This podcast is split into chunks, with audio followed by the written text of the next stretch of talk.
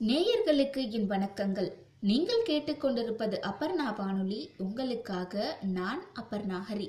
Marathon அவர்கள் எழுதிய ஹிட்லரின் வதை முகாம்கள் புத்தகத்தின் பத்தாம் பாகத்தை தற்போது கேட்கலாம்.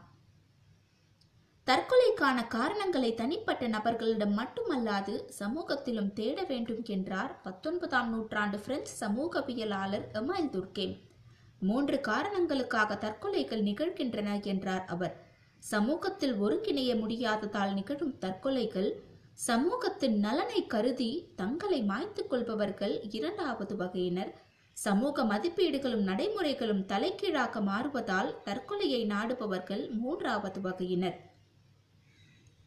ஹிட்லரின் ஜெர்மனியில் இந்த மூன்றாவது காரணம் முக்கியமானதாக இருந்தது என்கிறார் கிறிஸ்டியன் கோஷல். முதல் உலகப் போர் முடிவடைந்த ஆயிரத்தி தொள்ளாயிரத்தி பதினெட்டாம் ஆண்டு தொடங்கி இரண்டாம் உலகப் போர் முடிவுக்கு வந்த ஆயிரத்தி தொள்ளாயிரத்தி நாற்பத்தி ஐந்து வரை ஜெர்மனி சந்தித்த தற்கொலைகளை விரிவாக ஆராய்ந்துள்ளார் இவர். தனி மனித காரணங்கள் சமூக அரசியல் பொருளாதார காரணங்கள் என்று அனைத்தையும் ஆராய்ந்தால்தான் ஜெர்மனியில் ஏன் தற்கொலைகள் பெருகின என்பதை புரிந்து கொள்ள முடியும் என்கிறார் இவர்.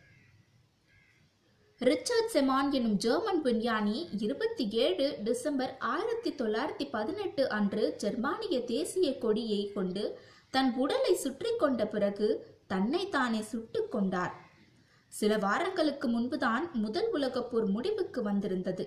ஜெர்மனி இந்த போரில் தோற்கடிக்கப்பட்டதோடு கடும் அவமானங்களையும் சந்தித்திருந்தது. தன் தந்தையர் நாட்டை உயிருக்கு உயிராக நேசித்த இந்த விஞ்ஞானியால் தோல்வியை ஏற்க முடியவில்லை.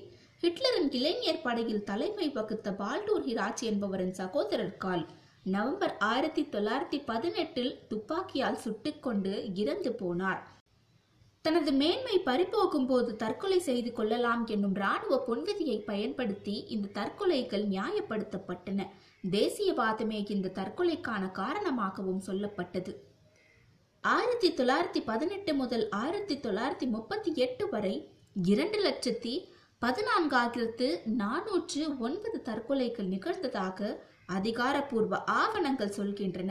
ஹிட்லர் ஜெர்மனியில் சான்சலராக பதவியேற்பதற்கு முன்பு நிகழ்ந்த தற்கொலைகள் இவை. ஜெர்மனி போரில் தோற்றது எதிர்காலம் குறித்த அச்சம் நிச்சயமின்மை பெருகும் தனிமனித கடன் போரில் ஏற்பட்ட இழப்புகள் என்பன போன்ற காரணங்கள் இந்த தற்கொலைகளின் பின்னால் அணிவகுத்து நின்றன. ஆனால் ஹிட்லரும் நாசிகளும் இந்த தற்கொலைகளை தங்களுக்கு சாதகமாக பயன்படுத்திக் கொண்டனர். போரில் வென்ற நாடுகள் தோற்றுப்போன ஜெர்மனியின் கரங்களை முறுக்கி வர்சேல் ஒப்பந்தம் போட்டுக்கொண்டதால் ஜெர்மனி தன்னுடைய பிரதேசங்களை இழக்க நேரிட்டது. இதனால் கடும் இடம் பற்றாக்குறை ஏற்பட்டது. வென்ற நாடுகளுக்கு இழப்பீடுகள் தர வேண்டியிருந்ததால் அது தேசத்தின் பொருளாதாரத்தை பாதித்தது. வேலையில்லா திண்டாட்டம் பெருக்கியது எனவே தற்கொலைகளும் பெருகின என்றார்கள் நாசிகள். நாங்கள் ஆட்சிக்கு வந்து நிலைமையை கட்டுக்குள் கொண்டு வந்திராவிட்டால் தற்கொலைகள் மேலும் பெருகியிருக்கும் என்றும் அவர்கள் பெருமிதத்துடன் அறிவித்தனர். தவிரவும் இதுவரை நடைபெற்ற தற்கொலைகளுக்கு யூதர்களை அவர்கள் பொறுப்பாக்கினார்கள். இது நிலைமையை மேலும் சிக்கலாக்கியதோடு இன்னொரு புதிய தற்கொலை அலையை தொடங்கி வைத்தது. நாசிகளும் தற்கொலைகளும் தற்கொலை செய்து கொள்ள ஒப்புதல் வழங்குபவர்களுக்கு கருணை கொலைக்கான சாத்தியங்கள் இருக்க வேண்டும். அதை சட்டப்படி அங்கீகரிக்கவும் வேண்டும் என்றுதான் ஹிட்லர் தொடக்கத்தில் நினைத்தார். புதிதாக உருவாக்கப்படவிருந்த சட்ட தொகுப்பில் இந்த திருத்தத்தை கொண்டு வந்து விடலாம் என்றும் கூட திட்டமிட்டார். ஆனால் பிற்பாடு இத்திட்டத்தை அவர் கைவிட நேர்ந்தது. தற்கொலையை ஓர் அரசை ஊக்குவிக்க கூடாது என்பதால் அல்ல இந்த சட்டத்தை ஜெர்மானியர்கள் பயன்படுத்த தொடங்கினால் உயர்ந்த இனம் அழியத் தொடங்கிவிடும் என்று அவர் அஞ்சினார். இதே காரணத்தால் தான் தற்கொலைக்கும் சட்ட அங்கீகாரம் கொடுக்க முடியாமல் போனது. எஸ். எஸ். பாதுகாப்பு படையின் கமாண்டரும் நாசி ஜெர்மனியின் சக்தி வாய்ந்த தலைவராகவும் திகழ்ந்த ஹென்ரிச் ஹிம்லர் தனிப்பட்ட முறையில் தற்கொலையை பெருத்தார். தற்கொலை செய்து கொள்ள விரும்பும் நூறு பேரில் தொண்ணூறு பேர் அற்பத்தரமான காரியங்களுக்காகவே இந்த முடிவை எடுக்கிறார்கள் என்பது அவரது கருத்து. கோழைகளை தற்கொலை செய்து கொள்வார்கள் என்றார் அவர். எஸ் எஸ் என்பது வீரத்தின் அடையாளம் என்றால் தற்கொலை என்பது அதற்கு நேர் எதிர். போராடும் துடுப்புள்ள ஒருவரும் தற்கொலையை நாடமாட்டார்கள் என்று அவர் நம்பினார். தற்கொலை செய்து கொண்ட ஜெர்மானியர்களை அவர் வெறுத்தார். எஸ் எஸ் அதிகாரி யாராவது தற்கொலை செய்து கொண்டால் அவருடைய இறுதி ஊர்வலத்தை புறக்கணிக்க வேண்டும் என்றும் அவர் அதிகாரிகளுக்கு சொல்லி வைத்திருந்தார். தற்கொலை செய்து கொள்பவர்களின் குடும்பத்திற்கு ஓய்வூதியம் வழங்கத்தான் வேண்டுமா என்றும் யோசித்தார். பிரிட்டனிடம் பிடிபட்ட போது இருபத்தி மூன்று மே மாதம் ஆயிரத்தி தொள்ளாயிரத்தி நாற்பத்தி ஐந்து அன்று அதே ஹிம்லர் தற்கொலை செய்து கொண்டு இறந்து போனார். அவர் மட்டுமல்ல நாசிகளின் முக்கிய தலைவரும் பலம் மிக்க மனிதராகவும் திகழ்ந்த ஜோசப் கெப்பல்ஸ் தன் குடும்பத்துடன் தற்கொலை செய்து கொண்டார். ஹர்மன் கோரிங் உள்ளிட்ட பல முக்கிய நாசி தலைவர்களும் அதிகாரிகளும் கூட பின்னாள்களில் தற்கொலை செய்து கொள்ள நேரிட்டது. மிக பெரிய நாசி சாம்ராஜ்யத்தை உருவாக்க வேண்டும் என்று விரும்பிய ஹிட்லரும் தன் மனைவியுடன் சேர்ந்து தற்கொலை தான் செய்து கொண்டார். யூதர்களும் தற்கொலைகளும். முப்பது ஜனவரி ஆயிரத்தி தொள்ளாயிரத்தி முப்பத்தி மூன்று அன்று ஆட்சிக்கு வந்த சில மாதங்களுக்குள் யூதர்கள் மீதான வன்முறையை நாசிகள் தொடங்கிவிட்டனர்.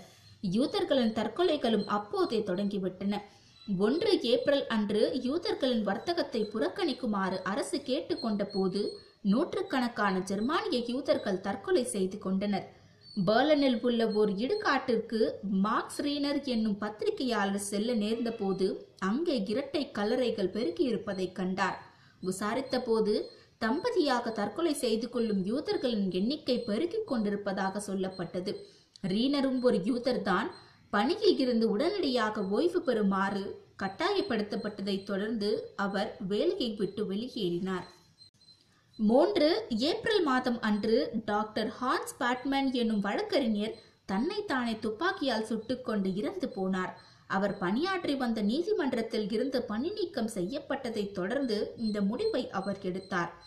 யூதர்களை அவர்களுடைய பணிகளில் இருந்து துரத்தி விடுவதற்காகவே ஏழு ஏப்ரல் அன்று ஒரு தனிச்சட்டம் நாசிகளால் கொண்டு வரப்பட்டது. அரசு பணிகளிலும் வேறு முக்கிய துறைகளிலும் பணியாற்றுபவர்கள் தங்கள் பணி உரிமத்தை புதுப்பித்துக் கொள்ள வேண்டும் என்று இந்த சட்டம் உத்தரவிட்டது. யூதர்களின் கோரிக்கைகள் மட்டும் கராராக நிராகரிக்கப்பட்டன. இது ஜெர்மானிய யூதர்களை கடும் மன உளைச்சலுக்கும் நிதி நெருக்கடிக்கும் தள்ளியது. தற்கொலைகள் பெருகத் தொடங்கின நாசிகளும் இதையே தான் எதிர்பார்த்தார்கள். மார்பர்க் பல்கலைக்கழகத்தில் பணியாற்றி வந்த ஜாக்கப்சன் எனும் பேராசிரியர் பணி நீக்கம் செய்யப்பட்டதைத் தொடர்ந்து இருபத்தி எட்டு ஏப்ரல் அன்று தற்கொலை செய்து கொண்டார்.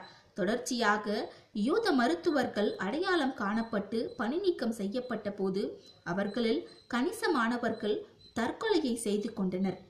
விக்டர் கிளெம்பர் அவர்களில் ஒருவர். ஸ்டட்காட்டை சேர்ந்த ஃபிரிட்ஸ் ரோசன்ஃபெல்டர் என்னும் யூத வணிகர் ஆயிரத்தி தொள்ளாயிரத்தி முப்பத்தி மூன்றாம் ஆண்டு தற்கொலை செய்து கொள்வதற்கு முன்பு எழுதிய கடிதம் கீழ்வருமாறு அமைந்திருந்தது. என் அன்புள்ள நண்பர்களே இது என்னுடைய இறுதி வணக்கம். ஒவ்வொரு யூதரையும் ஒரு துரோகியாக காண விரும்பும் இந்த தேசத்தில் உயிர் வாழ்வது இனியும் சாத்தியமில்லை. வெறுப்போ மனக்கசப்போ இல்லாமல் நான் விடைபெற்று செல்கிறேன். இந்த நிலை மாறும் என்று நம்புகிறேன். என்னுடைய தந்தையர் நாட்டுக்காக என் உயிரையும் கொடுக்க நான் சித்தமாகத்தான் இருந்தேன். எனக்காக வருந்தாதீர்.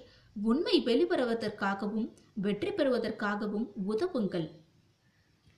ஆயிரத்தி தொள்ளாயிரத்தி இருபத்தி நான்கு முதல் ஆயிரத்தி தொள்ளாயிரத்தி இருபத்தி ஆறு வரை ஒரு லட்சம் யூதர்களில் ஐம்பது பேர் தற்கொலை செய்து கொண்டார்கள் என்றால் ஆயிரத்தி தொள்ளாயிரத்தி முப்பத்தி இரண்டு முதல் ஆயிரத்தி தொள்ளாயிரத்தி முப்பத்தி நான்கு ஆண்டுகளில் எழுபது பேர் தற்கொலை செய்து கொண்டனர். தற்கொலை செய்து கொண்டவர்களில் முதியவர்களே அதிகம் பேர் இருந்தனர். இளவயது யூதர்களால் வேறு நாடுகளுக்கு தப்பிச் செல்ல முடிந்ததே அதற்கு காரணம். ஆஸ்திரிய யூதர்கள் ஜெர்மானிய யூதர்களை விட அதிக மன அழுத்தங்களுக்கும் பாதிப்புக்கும் உள்ளானதால் தற்கொலையின் எண்ணிக்கையும் அங்கே அதிகமாக இருந்தது. யூத எதிர்ப்பின் முழு வடிவமும் அங்கே செயல்படுத்தப்பட்டது.